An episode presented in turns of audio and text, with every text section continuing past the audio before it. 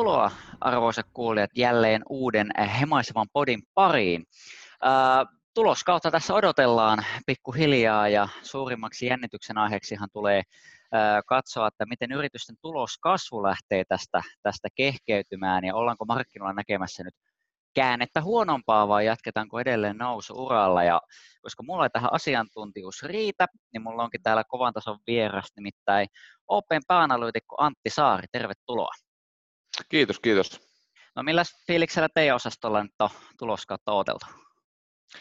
No kyllä tässä vähän niin kuin varovaisuutta on ilmoilla, että kyllähän tässä on ollut nähtävissä viimeiset kolme neljä kvartaalia, että tuloskasvu on koko ajan hidastunut, Q2 se käytännössä pysähtyy, että kyllä me niin nähdään, että tässä on olemassa riski sille, että yllätykset painottuu taas pettymysten puolelle ja tulokset on todennäköisesti vuoden takaisella tasolla tai hieman alle, mutta aika vaikea nähdä, että tässä happanevassa talousympäristössä päästäisiin niin kuin tulosten kasvun tielle kokonaisuutta katsoen. Joo, siitähän nyt on moni ollut, ollut tota niin huolissa, että tämä kvartaali tulee kertomaan todella paljon sitten, mihin suuntaan markkinat menee. Mutta ennen kuin pureudutaan näihin asioihin, niin kerro Antti vähän itsestäsi, että tota, niin, miten olet päätynyt tota, niin, äh, osakemarkkinoiden maailmaan sitten itse, ja tota, niin, äh, kerro lyhyesti, minkälainen sijoittaja sitten itse olet, jos semmoista sitten harrastelet. No joo, mä oon nyt ollut alalla 11 vuotta kaiken kaikkiaan erinäköisissä analyysitehtävissä, seurannut yhtiöitä, monia eri toimialoja, myöskin toiminut strategina, eli miettinyt tätä isoa kuvaa meidän osalta nyt sitten tämän vuoden alusta asti vetänyt tätä meidän analyysiyksikköä. Miten päädyin alalle, niin, niin, niin mua on aina kiinnostanut sijoittaminen. Mä opiskelin Helsingin kauppakorkeassa rahoitusta ja, ja huomasin siinä sitten jossain kohtaa, että kun näitä sijoituskeissejä tulee ihan niin kuin omasta ilostakin ja harrastuksen pohjalta mietittyä aika paljon, niin, niin onhan se hienoa, jos sellaista voi tehdä työkseen. Ja, ja sitä kautta oikeastaan sitten niin äh, lähin, lähin tota noin, niin hakemaan paikkoja ja onnistuin sitten alalle pääsemään sisälle. Mutta tuo sijoitustyyli sitten, niin, niin mä edustan varmaan aika lailla samaa kategoriaa kuin useimmat muutkin suomalaiset piensijoittajat, että, että tuota, tällä alallahan, jos toimii itse, niin on siis hyvin vaikea olla aktiivinen kaupankävijä, että et, tota, säännöstö on aika tiukka ja sen takia mä oon nimenomaan hyvin pitkälti tämmöinen buy and hold tyyppinen kaveri, eli, eli tota, aika lailla tasaisesti ostan järkevä hintaisia mielenkiintoisia keissejä ja pidän niitä sitten pitkää. Kyllä mä niin välillä saatan jotain myydäkin, jos fundamentit on muuttunut tai yhtiö on muuttunut älyttömän kalliiksi, mutta aika vähän, että pääasiassa pikkuhiljaa kasvattelen sitä salkkua mun mielestä kiinnostavilla lapuilla. Joo, no mutta sehän kuulostaa nimenomaan niin kuin sanot aika yleiseltä, että mikä nyt on viimeaikainen trendi ja voi sanoa, että ite, itselläkin ihan, ihan sama, samanlaista tyyliä, tyyliä kyllä tässä on. No, mutta tota, niin, sitten tietenkin tämä kysymys, mitä on kaikilta vierailta, vierailta kysytty, niin, tota, niin sullakin, niin, tota, niin mikä sanoisit, että sulla voisi olla sellainen pahin sijoitusmoka, mitä on, mitä on tullut tehtyä? Joo, tota itse asiassa sä laitoit tämän, tämän etukäteen mulle tämän kysymyksen mä heistä jopa vähän pohtimaan, niin, niin mä sanoisin kyllä, että ää, se liittyy sen nimiseen yhtiön kuin 3D Systems, amerikkalainen yhtiö, joka ää, ainakin aikanaan oli näissä 3D-tulostimissa markkinajohtaja. Ää, ostin sitä silloin hyvän aikaa ennen kuin tämä hype lähti liikkeelle ja, ja tota, kurssi siitä kymmenen kertaistui ja vissiin vähän enemmänkin ja, ja tuota, niin arvostus oli korkealla, mutta ahneus iski enkä tajunnut sitten myydä, vaikka moneen kertaan mietin, että tuntuupas vähän kalliilta. Ja nyt sitten nyt on kyllä myynyt ne osakkeet, mutta siinähän kävi sitten niin, että sieltä palattiin hypeen jälkeen hyvin pitkälti samoihin hintoihin kuin millä mä olin sitä osaketta ostanut. Oh, voi ei. Eli, eli sanotaan näin, että absoluuttisesti päästiin kuivia aloin ulos, mutta onhan se vähän kurja tietysti, jos on tuhat possaa plussalla ja päädytään takaisin lähtöpisteen. no joo, voi olla, voi olla kyllä vähän mietinnän paikka sitten siinä, mutta hei, pääasiat ei kuitenkaan tultu niin kuin, niin kuin sitten alas, että olisi tappiolle jääty se, siitä olisi kuitenkin vielä, vielä puuttunut. Okei, no ka- kaikille sattuu, jopa Open Analyticalle voi, voi sattua joskus, joskus tota, niin tällaisia ihmisiä kuitenkin kaikki ollaan. Mutta hei, sitten tähän asiaan, että nyt kun tuloskausi on tulossa, meillä on tosi paljon heikkoja teollisuuslukuja saatu ympäri maailmaa. Ja tällä hetkellä näyttää sitä, että palvelusektorikin on saanut jonkinnäköistä tartuntaa tämmöisistä heikoista luvuista. Niin moni miettii, että tullaanko näkemään suurempaa korjausliikettä osakemarkkinoilla, kuinka todennäköinen se on. Niin mitä itse sanoisit tämmöiset, että olisiko meillä otettavissa jotakin suurempaa korjausliikettä ja miksi tai miksei?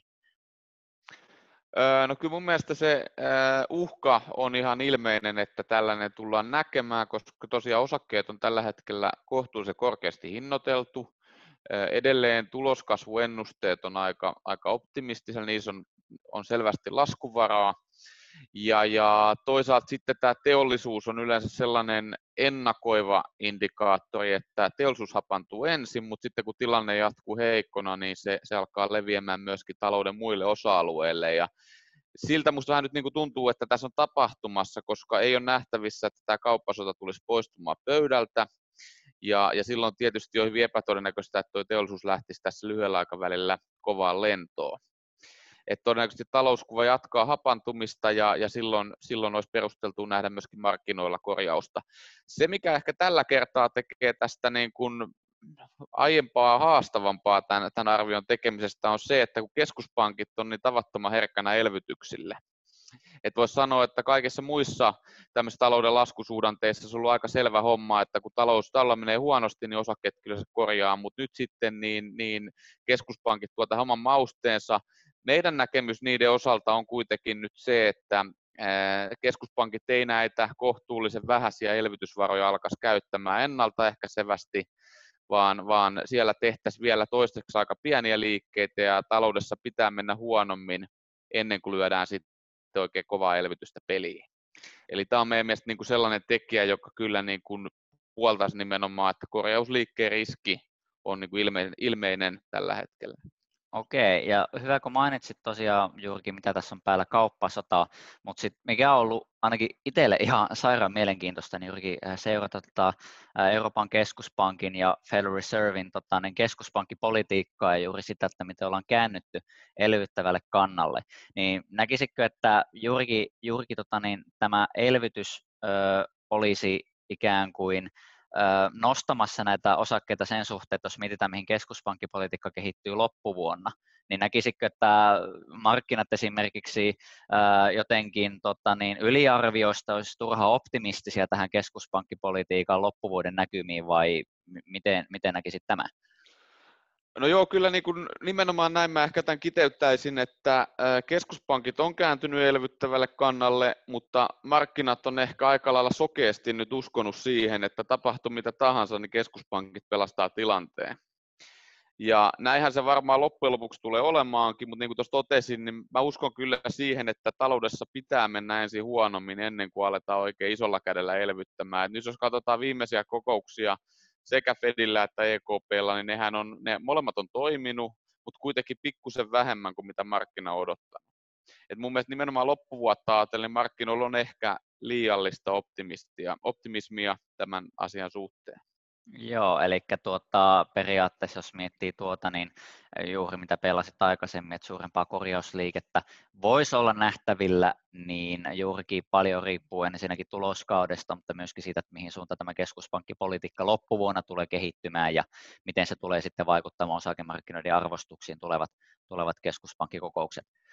Kyllä, mutta se mikä tuossa voi tietysti myös mainita, niin, niin on toisaalta aika vaikea nähdä, että tässä tultaisiin näkemään sellaista kovin pitkäaikaista perinteistä laskumarkkinaa. Että kyllähän tämä enemmänkin on tällaista, että vedetään nopeita korjausliikkeitä ilmat pois ja sitten taas selvityksellä lähdetään uuteen nousuun. Että et kyllä niin kuin tavallaan ajatus on se, että jos tässä korjausliike nähdään, niin, niin se kannattaa kyllä sitten hyödyntää ostopaikkana, koska sit siinä kohtaa on ihan varmaa, että keskuspankit tulee kyllä taas kasvattamaan toimia markkinoiden tukemiseksi. Joo, siis tämä oli juurikin, juurikin tämä, tota, niin moni, moni muista, ainakin itse muistan, että tota, niin viime joulukuussa, kun oikeastaan ehkä tuli tämmöinen lähtölaukaus, että ajatel, äh, Fed lähti sitten tota, niin hieman, hieman puheissa el, elvytyskannalle ja markkinat tuli aivan, aivan rytinällä alas, että pelättiin, että nyt se taantuma tulee. Mutta sitten se kuitenkin ajateltiin, että okei, keskuspankki, keskuspankki hoitaa tilannetta, niin nythän indeksit on Yhdysvalloissakin esimerkiksi toistakymmentä prosenttia lähes plussalla. että kuitenkin, että sen ison taantumapelon jälkeen on luotettu siihen elvytykseen ja lähdetty ylöspäin, niin en tiedä sitten, että voisiko jatkossakin, jatkossakin sitten, sitten tämmöistä olla vai kuinka käy, koska kuitenkinhan tässä nyt on ää, erittäin mielenkiintoinen tilanne, että ajatellaan, että taantuma tulee, talous menee heikosti, meillä on tosi heikkoa talouslukuja, mutta silti kuitenkin työllisyys on todella vahvaa. Esimerkiksi Yhdysvalloissahan on suorastaan historiallisen kova työllisyystilanne, niin, niin mistä tämmöinen voisi johtua sitten, että jos mietitään niin taantumaa, että kuitenkin työllisyys on vahvaa, mikä, mikä tässä niin voi olla taustalla? No joo, tietysti tässä on työllisyys, niin kuin mainitsit, niin USA on ennätys vahvaa ja se on sitä myöskin monessa muussa kehittyneessä talouksessa. Me katsotaan esimerkiksi Japania tai Saksaa, niin ne, nehän on niin kuin todella kovilla tasoilla, Britanniassa myöskin. Niin, niin, taustalla on tietysti se, että tässä on ennätyksellisen pitkä talouden nousuudanne takana. Tässä on finanssikriisistä asti globaalisti mennyt, menty kovaa eteenpäin, ja tämä on tietysti vähitellen vahvistanut sitä työllisyystilannetta. Ja nyt sitten kun tämä kauppasota, joka tällä hetkellä rasittaa taloutta, niin sehän nimenomaan äh, tulee teollisuuden kautta. Eli tuota, niin, niin, se ei ole tosiaan vielä kauheasti päässyt vaikuttamaan työllisyyteen ja, ja yksityinen kulutus on sen takia vahvaa, että ihmisten usko työllisyystilanteeseen ja palkkojen korotuksia ja muuhun on hyvä. Mutta nimenomaan tässä nyt on uhkana se, että se alkaa pikkuhiljaa sieltä tulemaan. Me Suomessakin nähty nyt viime aikoina, että YT-ilmoituksia on alkanut tulla aika paljon. Eli, eli teollisuudessa kun menee huonosti, sieltä vähentää väkeä ja, ja tämä sitten pikkuhiljaa ulottaa muuallekin talouteen vaikutuksia ja kuluttajaluottamus alkaa heikentymään ja niin kuin näin poispäin. Tota, tämä on varmasti siinä taustalla, mutta sitten voi myöskin todeta sen, että kyllähän näin pitkät nousukauden jälkeen, oli meillä kauppasota tai ei, niin on ihan luonnollista, että tulee mun mielestä niin kuin. Että, ää, täytyy muistaa, että kaikilla on varmasti vielä finanssikriisi mielessä, mutta et, sehän ei ollut millään tavalla normaali taantuma. Et normaali taantumahan usein on hyvinkin levollinen. Ja siinä ei tarvitse olla taustalla mitään muuta kuin se, että menee niin hyvin, että enää ei voi mennä paremmin ja sitten alkaa menee huonommin. Ihan niin. tiivistäen. Eli kun tota kaikki, kaikki kynnelle kykenevät kaverit on työllistetty, niin sen jälkeen työllisyys alkaa heikkenemään ja, ja sitten taas tullaan alaspäin. Ja normaalistihan taantumasta kuitenkin on hyvin niin kuin levollinen just, että se on muutama kvartaali, talous supistuu ja sitten taas mennään ylöspäin. Että jotain vähän niin kuin tämän tyyppistä me on niin kuin ajateltu, että tässä nytkin voisi tapahtua, että ei missään tapauksessa niin kuin nähtävissä mitään hillitöntä kriisiä edessä. Niin, nimenomaan tämä on kuulijoillekin hyvä, hyvä tota niin, äh, todeta, se, että on heikko taloustilanne, että yrityksellä menee huonommin, niin tämä ei to, toisaalta tarkoita, että olisi mikään, mikään pörssiromahdus tai finanssikriisi tulossa. Että se, mitä tapahtui 2008-2009, niin se riippuu jostakin aivan muusta kuin makrotaloudellisesta hiastumisesta tai siitä, että osakkeelta ja yhtiöltä niin talouskasvu niin kuin, arvoajurina niin, tota, niin, uh, uhkaisi kadota, siitähän tässä ei, ei kuitenkaan ole kyse. Ei, ei suinkaan, ei suinkaan. Et tietysti siinä on just vaan aina se, että kun yhtiöiden tulokset liikkuu enemmän kuin talousluvut, niin osakkeet saattaa lyhyellä tähtäimellä tietysti reagoida kymmeniä prosentteja siihen, että jos talous menee taantumaan, koska lyhyellä tähtäimellä tulokset tulee heikkenemään, mutta just niin kuin mainitsit, niin täytyy pitää selkeä ero, että, että tota, ei puhuta mistään kriisistä ja hyvin vaikea povata mitään 50 prosentin tiputuksia kursseihin, mitä silloin nähtiin. Aivan, näinpä. No, tota, jos nyt mennään vähän tällaisen lyhyt, ihan lyhyttä tuloskausi ennakkoa, että jos nyt mietitään, että nythän tällä hetkellä yrityksiltähän odotetaan edelleen kasvavia tuloksia ja jostakin tota, niin aika, aika kovaakin tuloskasvua. Ja jos minä nyt oikein muistan, niin olisiko käytännössä niin, että puolet tai reilu puolet yhtiöistä niin, tota, niin voi olla, että ei, ei pääse näihin ennusteisiin. Mutta juuri mitä sanoit, tämmöinen heikkenevä taloustilanne, kauppasota, teollisuusluvut, niin olisiko niin nyt oletettavissa enemmän heikkeneviä tuloksia yritykselle? Mietitään esimerkiksi sekin, että Helsingin pörssihän on todella, todella fokusoitunut konepajoihin ja teollisuusosakkeisiin, niin tuota, olisiko nyt nähtävissä sitten tota, niin enemmän tämmöisiä negatiivisia ö, tulosyllättäjiä tässä tulevalla tuloskaudella? Kyllä mä näin sanoisin, että tuolla syklisellä puolella, jos me ajatellaan metallia, metsäteollisuutta, tämän tyyppisiä, niin varmaan nimenomaan on näin, että negatiivisia yllätyksiä nähdään enemmän. Konepajathan on sitten siitä mielenkiintoinen, että sehän niin kuin mainitsin, sehän on todella keskeisessä roolissa Helsingin pörssissä, mutta kun konepajan tuloksia katsotaan, niin, niin äh, siinähän katsotaan aika rankasti aina peruutuspeiliin, koska konepajalla on pitkät tilauskirjat, ja, ja tota no, niin se on niin sanottu jälkisyklinen yhtiö. Et jos talous alkaa nyt sakkaamaan, niin todennäköisesti vielä nähdään vuoden verran ihan hyviä tuloksia sillä puolella, ennen kuin sitten se tilauskirja alkaa ehtymään ja, ja, ja tota noin, niin tämä vaikutus tulee läpi tuloksiin. Et sinänsä mä en ehkä konepäivän suhteen olisi niin kauhean huolissani itse tuloksista, et enemmänkin nyt sitten kysymys on siitä, että alkaako nämä uudet tilaukset pettämään, ja se on mun mielestä kyllä täysin niin kuin mahdollista, ja silloin me puhutaan siitä, että minkälaiselta alkaa näyttämään näiden konepajan tulokset 2021 vuosina. Joo, kyllä. Ja tosiaan niin nämä uudet tilaukset, niin nehän on nyt ihan erityistarkkailussa. Että tota, niin yleinen trendihän voi ottaa, että se on laskeva, mutta kyllähän tota, niin aika monella esimerkiksi Helsingin pörssiyhtiöllä niin vaikuttaa, että vahvat tilauskannat edelleen tässä sitten on. Että ihan hyvä just se toi pointti, pointti, mitä sanoit, että tota, niin, se voi olla, että se jatkuu vielä jonkun aikaa ennen kuin sitten nämä heikentyneet näkymät alkaa oikeasti näissä osakkeissa ja taas niiden arvostuksissa sitten näkymään. Joo.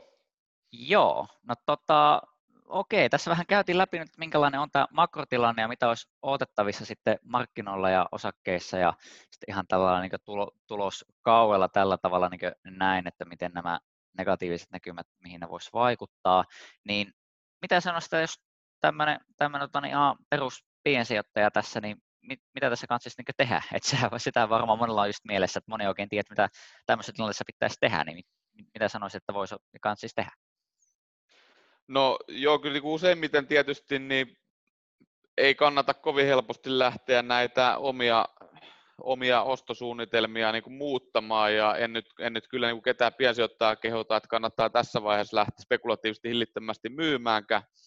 Et, et, tota noin, niin enemmän niin kuin kannattaa sijoittaa tasaisesti ja, ja ehkä se, mikä tällä hetkellä kannattaa huomioida erityisesti, niin on sitten se, että tuolla on paljon syklisiä yhtiöitä, jotka voi päällisin puolin näyttää älyttömän halvoilta, mutta tällä hetkellä kannattaa huomioida se, että niissä nimenomaan on todella iso ennusteriski.